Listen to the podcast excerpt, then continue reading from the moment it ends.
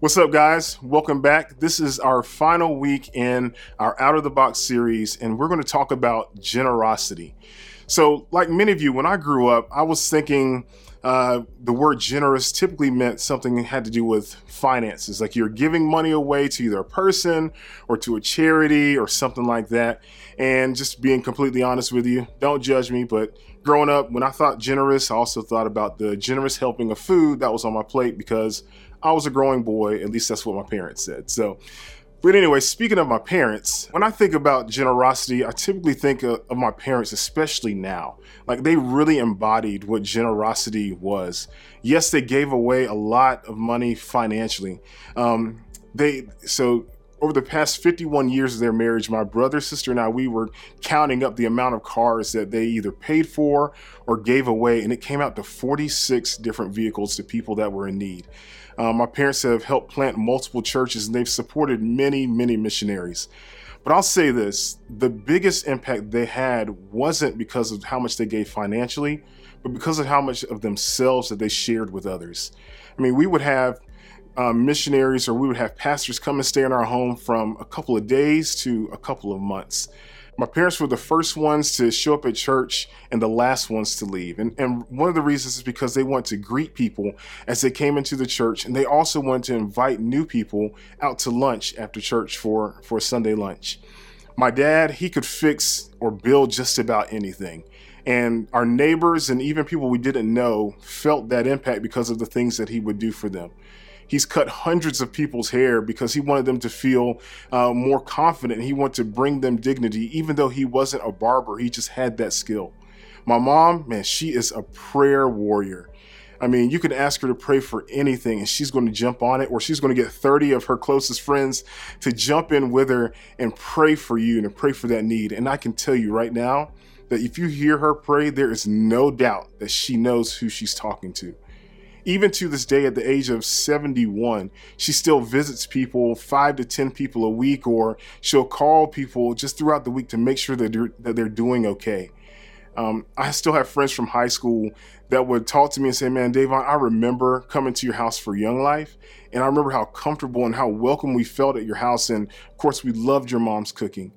Guys, I could go on and on about my parents and how they embodied generosity, but the reason that they in, embodied it so well it's because they were aware of how much they have been given. They knew that they had been given so much by a generous God. And so they kept their hands open all the time to make sure that God was flowing through them the blessings that He had. He wanted the power of the they wanted the power of the Holy Spirit to flow through them through them to the people that were around them. So I want to read something to you guys, and it comes from uh, Luke chapter 21. It's a familiar story to many of you says Jesus looked up and saw the rich putting their gifts into the offering box, and he saw a poor widow put in two small copper coins. And he said, Truly I tell you, the, the poor widow has put in more than all of them, for they all contributed out of their abundance, but she, out of her poverty, put in all she had to live on. He's saying they gave out of their abundance, but she gave all that she had when I read that passage, it makes me think of a story that I heard when I was younger. Um, there was this girl, she was about six years old, and she's sitting in church and she's watching the offering plates go from row to row to row, and person after person putting their tithes and offering into the plate. Well, she got so overwhelmed that when the plate came to her, to her row, she put it on the floor and she stepped into it. And her parents were like, honey, what are you doing? Why are you standing inside the plate? It has to be passed on. And she said, I didn't have any money to give, so I figured the best thing that I could give Jesus was me. Guys, that is what Jesus wants of us. He wants us to be so amazed by how much he's given to us of, his, of the love that he has for us that when we think that um, that for us to, to give anything less than all of ourselves wouldn't be enough.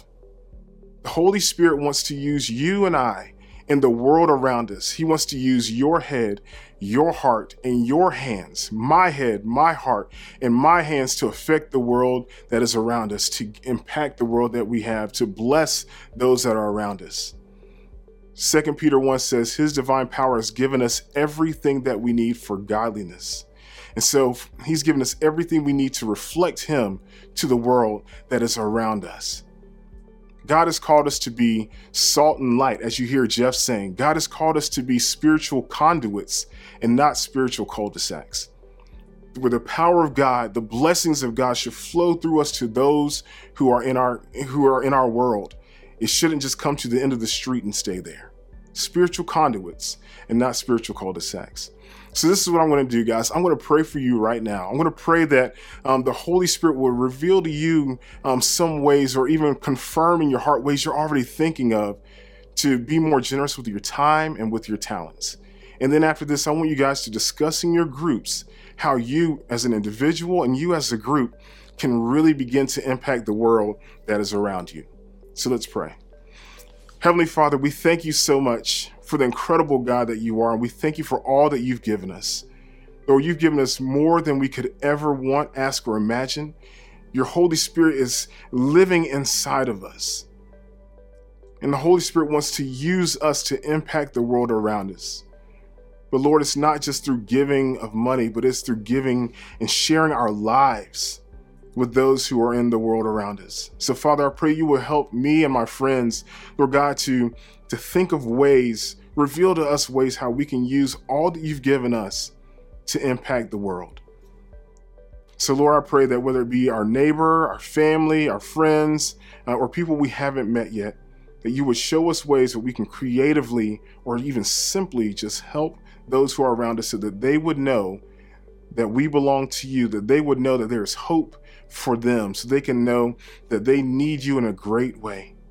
I pray this in Jesus' name. Amen. Thanks, guys, and I'll see you around.